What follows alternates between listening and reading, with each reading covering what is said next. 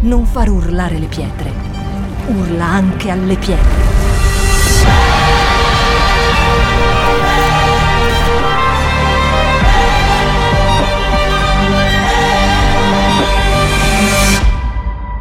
Shout 2022. Alza il volume della tua fede. Sicuramente ognuno di noi avrà fatto caso a tutte le varie scadenze mensili, eccetera. Le bollette, l'affitto, il mutuo,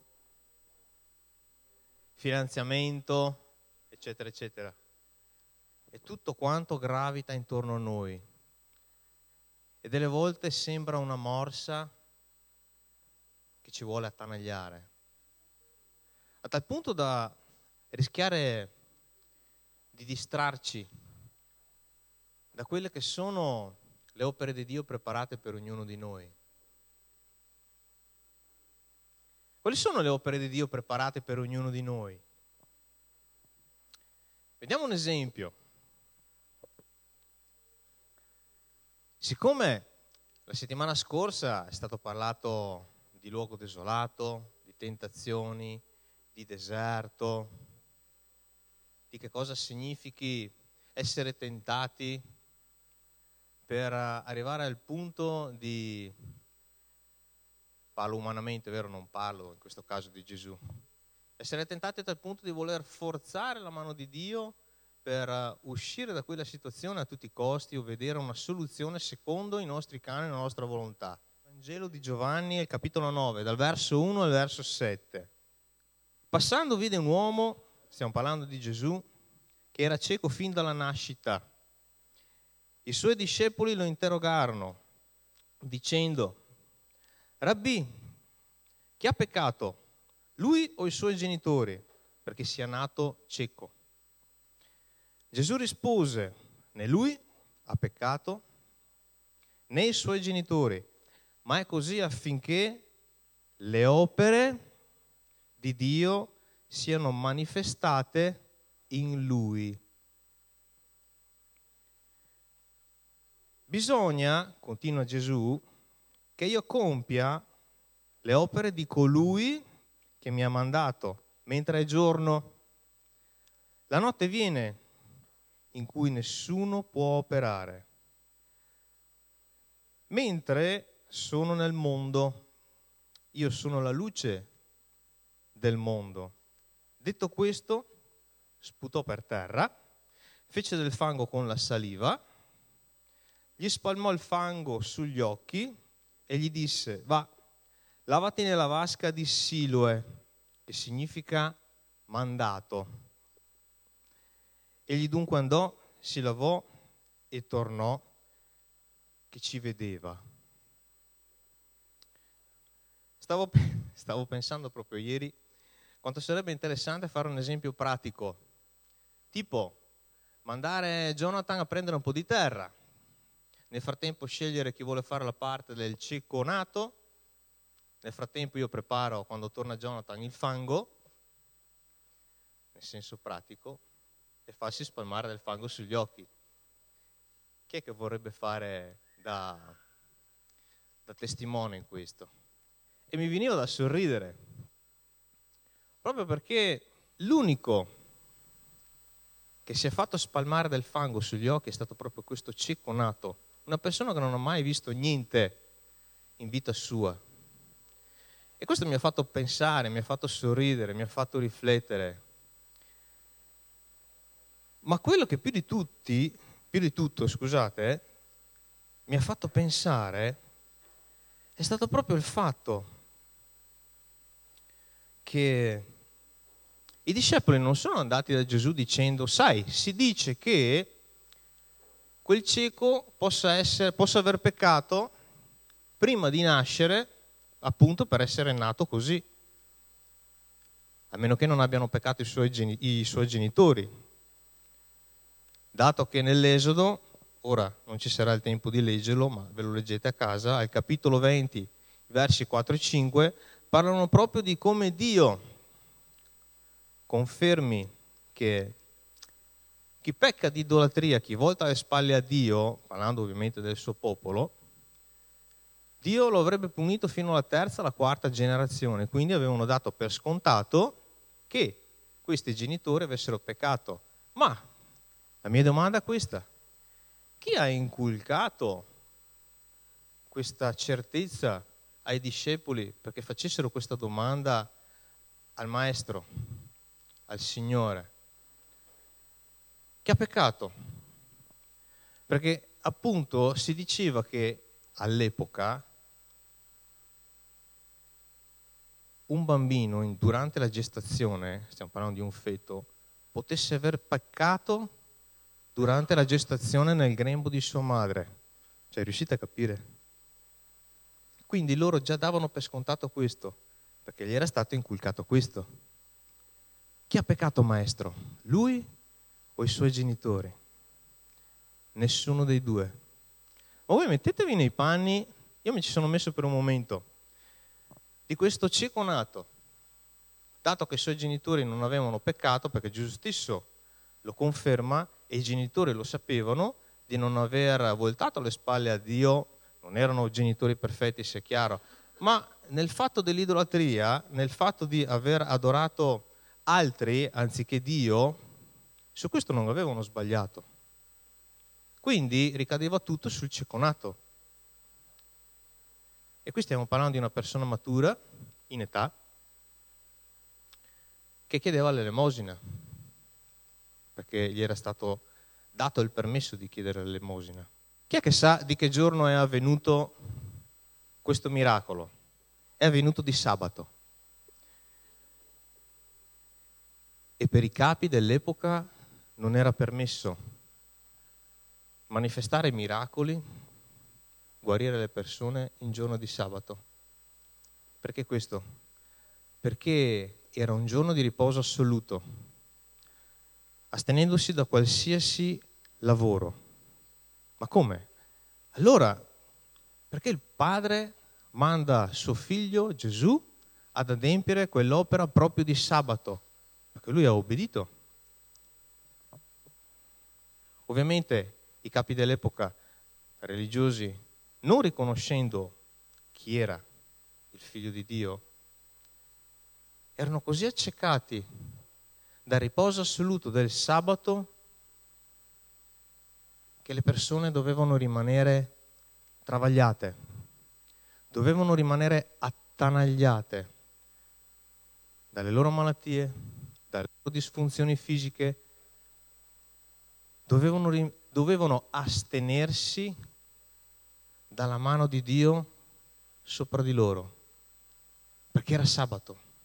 Quindi di sabato tu devi rimanere nell'angoscia più totale.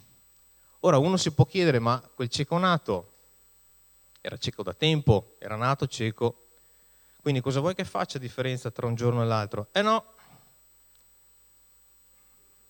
perché per Dio un giorno sono come mille anni, mille anni sono come un giorno. Spostiamo un attimo perché poi collegheremo tutti quanti i puntini.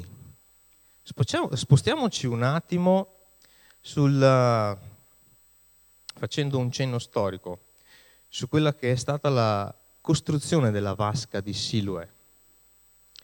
Innanzitutto la vasca di Siloe è stata costruita dal re Ezechia, otto secoli prima della venuta di Cristo. Quella piscina o quella vasca serviva nel caso ci fosse un assedio da parte, un attacco di guerra da parte degli assiri nei confronti di Gerusalemme. Questo sarebbe, sarebbe stato di vitale importanza per resistere a questo assedio.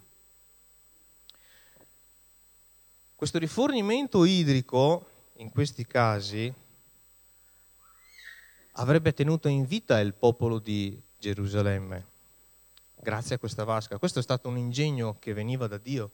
Questa idea, questo flash che ha mosso il re Ezechia è venuto da Dio e scopriremo anche il perché. Nonostante questo, andando avanti nei secoli, nel 586, continuo con il cenno storico, prima di Cristo 586 anni prima di Cristo, il re babilonese Nabucodonosor rase al suolo la città e di conseguenza la piscina fu distrutta. Ma un secolo prima della venuta di Gesù, la piscina fu ricostruita per quel giorno. Perché la Bibbia non parla di altre situazioni come quello, nella vasca di Siloe, tenendo conto che la Bibbia non cita chi accompagnò il cieco nato una volta che gli fu spalmato del fango con la saliva di Gesù alla piscina. E non ci, non, non ci descrive dove fosse situato, dove aveva incontrato questo cieco nato, però era lì, da qualche parte, pronto per ricevere quello che gli mancava, l'opera di Dio. 70 anni dopo, 70 anni dopo questo miracolo, la vasca fu distrutta dall'imperatore Tito riusciamo un po' a collegare tutte le varie fasi. Dio dà questa idea a re Ezechia, fa costruire la vasca, viene distrutta tot secoli più avanti dal re Nabucodonosor, viene ricostruita un secolo prima della venuta di Cristo e viene utilizzata quel sabato per poi essere ridistrutta 70 anni dopo, ovviamente assieme al Tempio perché Dio ricostruirà il suo tempio tre giorni dopo la sua morte, in tre giorni. Ci siete? Riuscite a seguirmi? È chiaro? Ok. Dov'è che si parla della vasca di Siloe nell'Antico Testamento? Io ho trovato un punto in particolare nel libro di Isaia capitolo 8, versi 5 e 7. Sarà molto rapida questa predica, fresca, dato che siamo alla vigilia di Ferragosto. Sono buono. Il Signore mi parlò ancora e mi disse, ovviamente parla il profeta Isaia, siccome questo popolo ha disprezzato le acque di Siloe, che scorrono placide, calme, tranquille e pacifiche, e si rallegra a causa di Resin e del figlio di Remalia, ecco, il Signore sta per fare salire su di loro le potenti grandi acque del fiume, cioè del re di Assiria. E tutta la sua gloria, appunto, di questo re. Esso si innalzerà dappertutto sopra il suo livello e strariperà su tutte le sue sponde. Allora, innanzitutto chi era Resin? Resin era il re di Siria, no di Assiria, di Siria, il quale si era alleato con il figlio di Remalia. Chi è Remalia? Remalia era il padre di Peca, re di Israele. Questo re Peca di Israele, assieme a questo re di Siria, si erano alleati per fare guerra a entrare a Gerusalemme. Il Signore aveva avvisato tramite il profeta Isaia, rimproverando il popolo di Israele, i quali si rallegravano, perché all'epoca il regno era diviso in due parti, Israele e Gerusalemme. Voi avete disprezzato colui che io vi ho mandato e avete disprezzato le sue parole pacifiche. State calmi, state tranquilli nella mia parola. Per questo io vi manderò il re di Assiria, il quale vi invaderà. Infatti c'è scritto le sue acque, il suo potere, la sua parola, il suo decreto si innalzerà al di sopra. E purtroppo questo popolo di Israele, disobbedendo, a causa della propria cecità, perché credeva nella potenza di questo re, Pekka e di que- alleato a quest'altro re di Siria, Resin, accecati da questo, perché credevano di vedere. Delle volte anche noi, delle volte, crediamo di vedere, siamo convinti, siamo certi di vedere, ma siamo veramente certi che quello che vediamo sia esattamente quello che Dio vede? Oppure Dio sta guardando qualcos'altro? Oppure vuole che guardiamo da un'altra parte? Questa è la domanda. Comunque abbiamo compreso che questa vasca è stata scelta da Gesù non a caso. Gesù è il nostro buon pastore. Gesù è colui che non ci fa mancare di nulla. Gesù è quello che ci fa riposare in verdi pascoli. Questo lo sappiamo, l'abbiamo sentito tantissime volte nel Salmo 23. Gesù è stato quello che in pratica ha fatto sedere più di 5.000 persone a gruppi di 50 e di 100, perché avevano riconosciuto la luce, perché avevano visto dove li stava conducendo, verso acque calme. Infatti il Salmo 23 parla proprio di questo, di acque calme, di acque placide tu mi guidi verso queste acque. La tua parola mi guida in quella direzione. Ma se io non vedo Gesù, come faccio a sapere dove si trova? Se io non vedo Gesù dove mi vuole portare, come faccio a capire dove sono quelle acque calme di cui io necessito? Io credo che ognuno di noi abbia bisogno, non solo in questo periodo, ma sempre, di acque calme, di acque placide. Perché il Signore ha detto che, ed è vero, lo sappiamo, cielo e terra passeranno, ma le mie parole di pace non passeranno, perché sono eterne.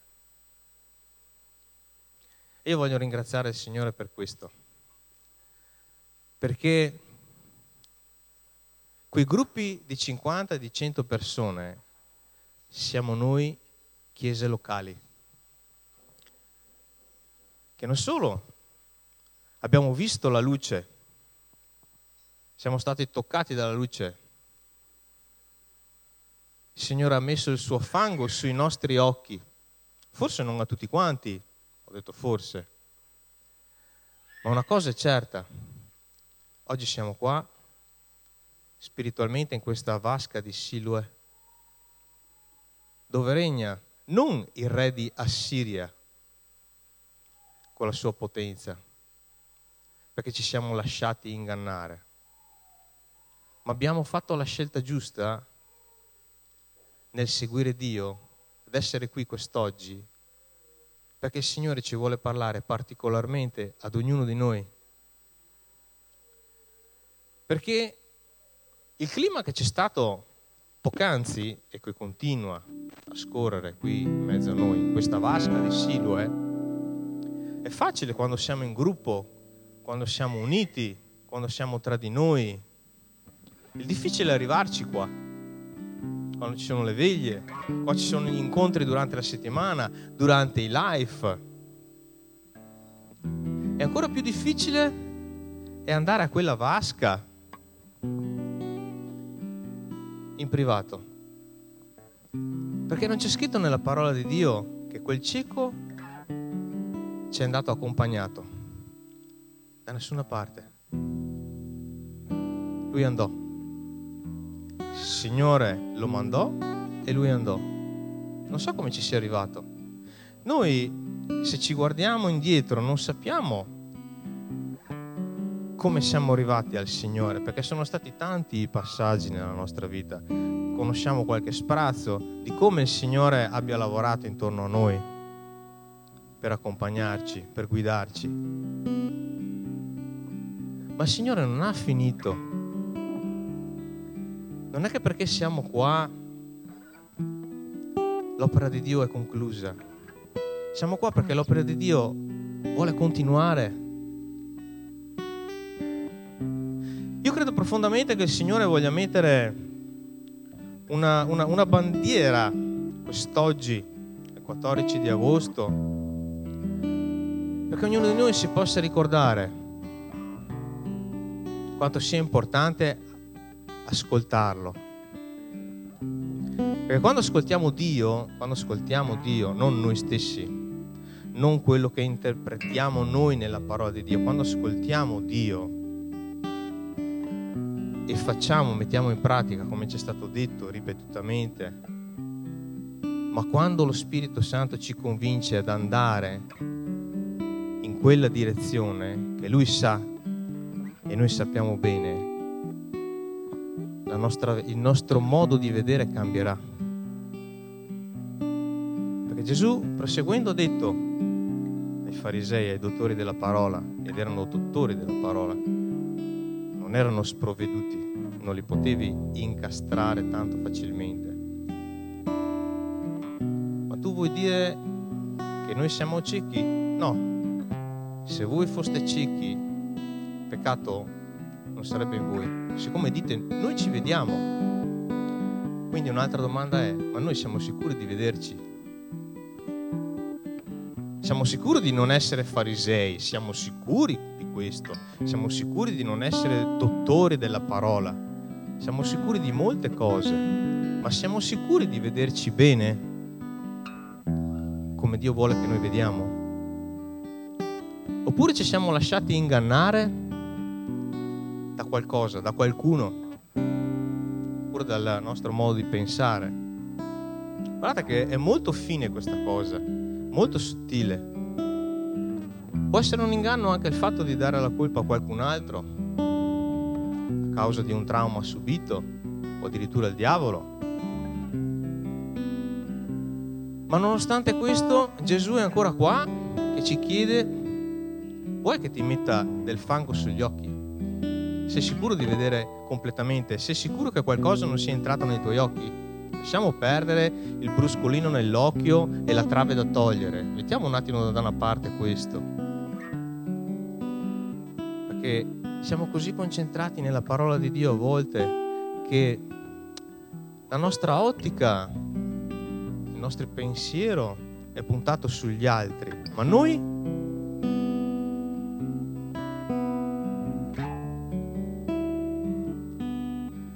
vogliamo che il Signore oggi metta un po' di fango sui nostri occhi, che Gesù metta un po' di fango, non io. Non sarà Jonathan andare a prendere quest'oggi un po' di terra, non sarò io a sputare per terra.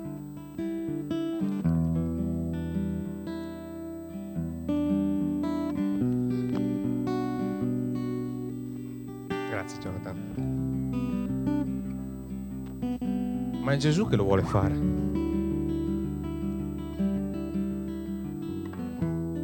Quanti vogliono quest'oggi che Gesù metta un po' di fango nei propri occhi?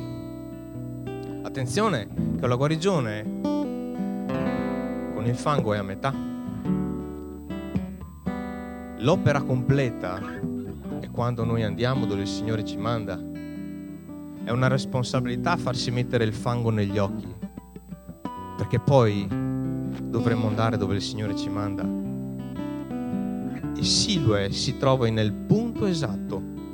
Non è che adesso prendiamo e andiamo a Gerusalemme a fare il pellegrinaggio in cerca della, della, della, degli scavi dove è stata presumibilmente trovata questa vasca. No, no, qua stiamo parlando delle nostre scelte di vita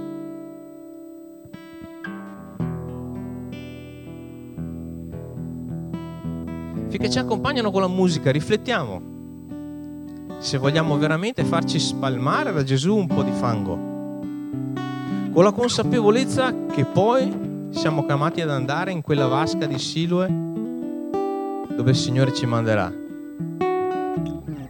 E allora vedremo. Perché i genitori di questo nato cieco avevano paura, c'è scritto, di essere buttati fuori il cieco non ha avuto nessuna paura di essere buttato fuori dal tempio, dalla sinagoga. Lui ha creduto. Prima è stata completata questa opera, come dicono i dottori della parola, ha terminato di plasmare la vista, ma parlando in senso spirituale. Poi lui ha riconosciuto, poi ha riconosciuto il Signore perché gli si è manifestato davanti. Sono io che ti ho guarito. Signore, io credo. Signore, io voglio fare la tua volontà. Cominciamo dalle cose semplici. Facciamoci spalmare un po' di fango sugli occhi, dato che questo è un luogo santo. A volte pensiamo di trovarci tutti quanti assieme per poter fare qualcosa per Dio. Certo, noi serviamo Dio. Quest'oggi è Dio che passando ha visto noi e vuole spalmare del fango sopra di noi, sopra i nostri occhi, perché possiamo guardare esattamente come Lui guarda. Che ricordiamoci che siamo esseri umani e la nostra vista ha un limite, come la nostra vita su questa terra, sia che moriamo, sia che Gesù ritorni per rapirci. Amen. Spirito Santo, grazie perché hai toccato il nostro cuore, ma necessitiamo che la nostra vista sia toccata da te. Spalma i nostri occhi con il tuo fango santo, perché tutto quello che tu hai creato è buono. La terra e tutto ciò che è in essa è buono, perché l'hai creata tu, Signore. Tutto è stato creato per mezzo tuo, Signore Gesù. Niente delle cose non è stata creata senza di te stato creato per mezzo tuo, Signore Gesù. Noi vogliamo vedere come tu vedi. Noi vogliamo vedere te, Signore. Perché nel momento in cui quel cieco nato è andato a lavarsi la vasca di Siloe, ha incontrato diverse persone che non erano Cristo, che volevano metterlo in difficoltà con le solite domande ma una cosa sapeva, che Dio non ascolta coloro che gli voltano le spalle, coloro che sono arroganti, che hanno preso delle posizioni credendo di sapere e di vedere. Lui sapeva che Dio poteva aver peccato una persona del genere nel grembo di sua madre, ma, dico io, ma è impossibile. Lui sapeva che Dio ascolta le preghiere di colui che non volta le spalle, quello è il figlio di Dio. E dopo questa serie di prove che lui ha ricevuto, dopo che si è lavato gli occhi in giorno di sabato, nel giorno del riposo, questo è il nostro sabato. Dio fa tutto perfetto, collega tutti i punti per poi mostrarceli e non stiamo parlando di una rivelazione, stiamo parlando della rivelazione della nostra vita che è Cristo. Cristo è la rivelazione. Quando lui ha riconosciuto il Cristo, da quel momento la sua vita ha cominciato a cambiare di dentro. Perché nel momento in cui lui si è lavato gli occhi, la sua vita è, è cambiata di fuori. Per questo noi ti preghiamo, Padre Celeste, con un unico cuore, con un'unica vista, nel nome di tuo figlio Gesù, che tu possa cambiarci di dentro. Un nuovo incontro con te, Signore Gesù. Vogliamo di più di te, Signore Gesù. Desideriamo che il nostro cuore, la nostra vista sia in festa, senza guardare tutto ciò che gira intorno a noi come alcuni pianeti che hanno questo anello di polvere. No, Signore, noi vogliamo vedere te. Noi vogliamo un altro incontro con te, Signore Gesù, cambia ancora di più la nostra vita, che possa essere ancora di più segnata, perché non ci vogliamo lasciare distrarre da tutto quello che capita intorno a noi possono essere dispiaceri. Io ho fatto solo un accenno alle scadenze perché non volevo essere tragico. Ognuno di noi ha delle prove, ha delle distrazioni, commesso degli errori. Ma il Signore, lo ripeto, oggi vuole mettere una bandiera. Cominciamo da qui. Perché il secondo tempio è più glorioso del precedente. Ringraziamo il Signore per questo, perché Lui vuole fare un'opera potente in ognuno di noi. Perché Lui ha preparato delle opere potenti che ognuno di noi, il Signore vuole che adempiamo, che facciamo. Amen.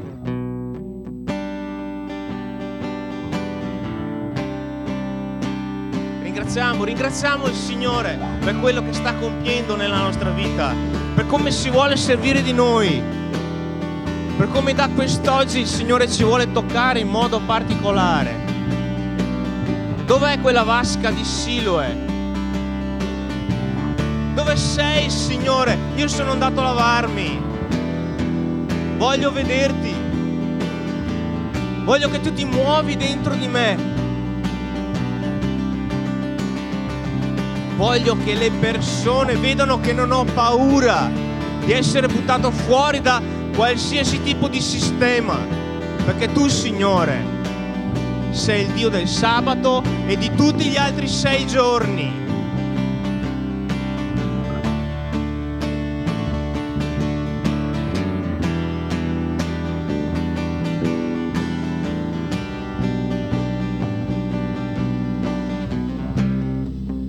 Ringrazia Dio, ringrazialo.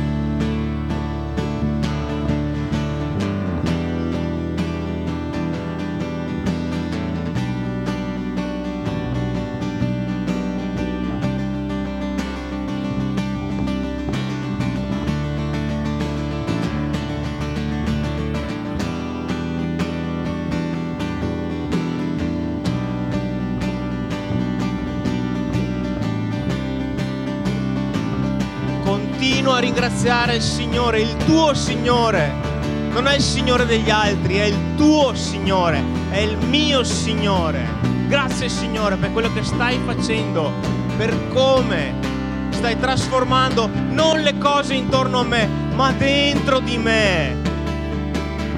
Tutto quello che tu hai creato è buono, ma tu mi hai fatto a tua immagine e somiglianza. Non voglio più vedere le cose con gli occhi di prima, voglio vedere le cose secondo la tua volontà, secondo il tuo cuore.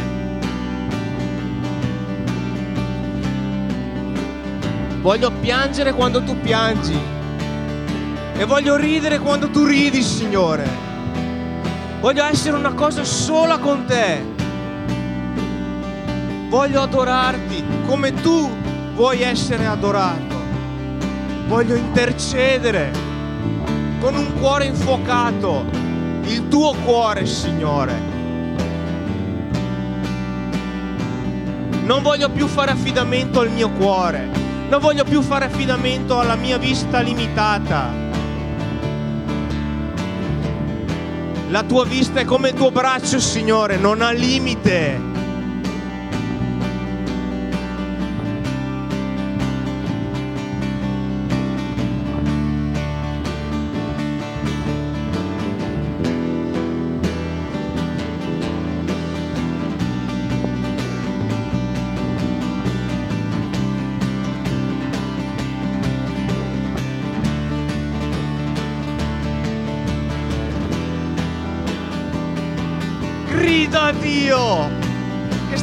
Sta camminando in mezzo a noi.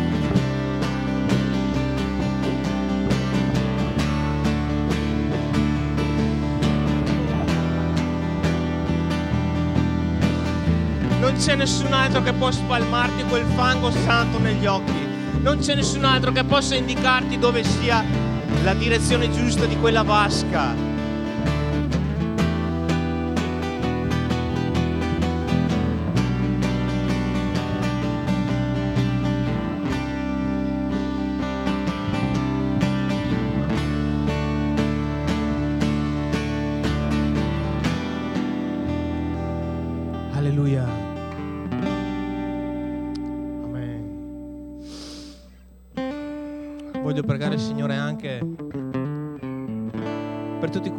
Pensano che questo possa essere un messaggio che entro domani piano piano andrà sfumando a causa delle difficoltà, no.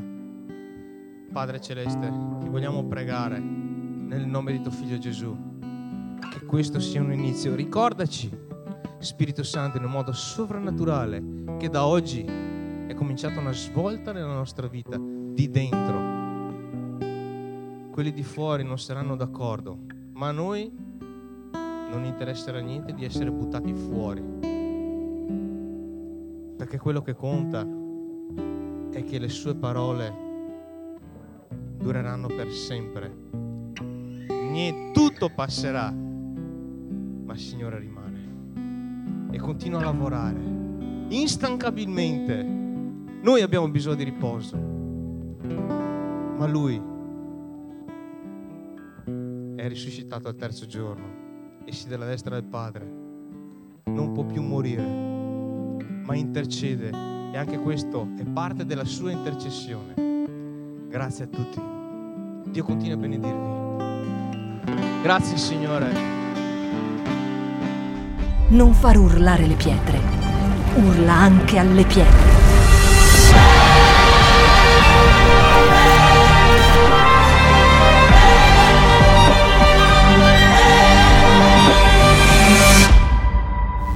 Shout 2022. Alza il volume della tua fede.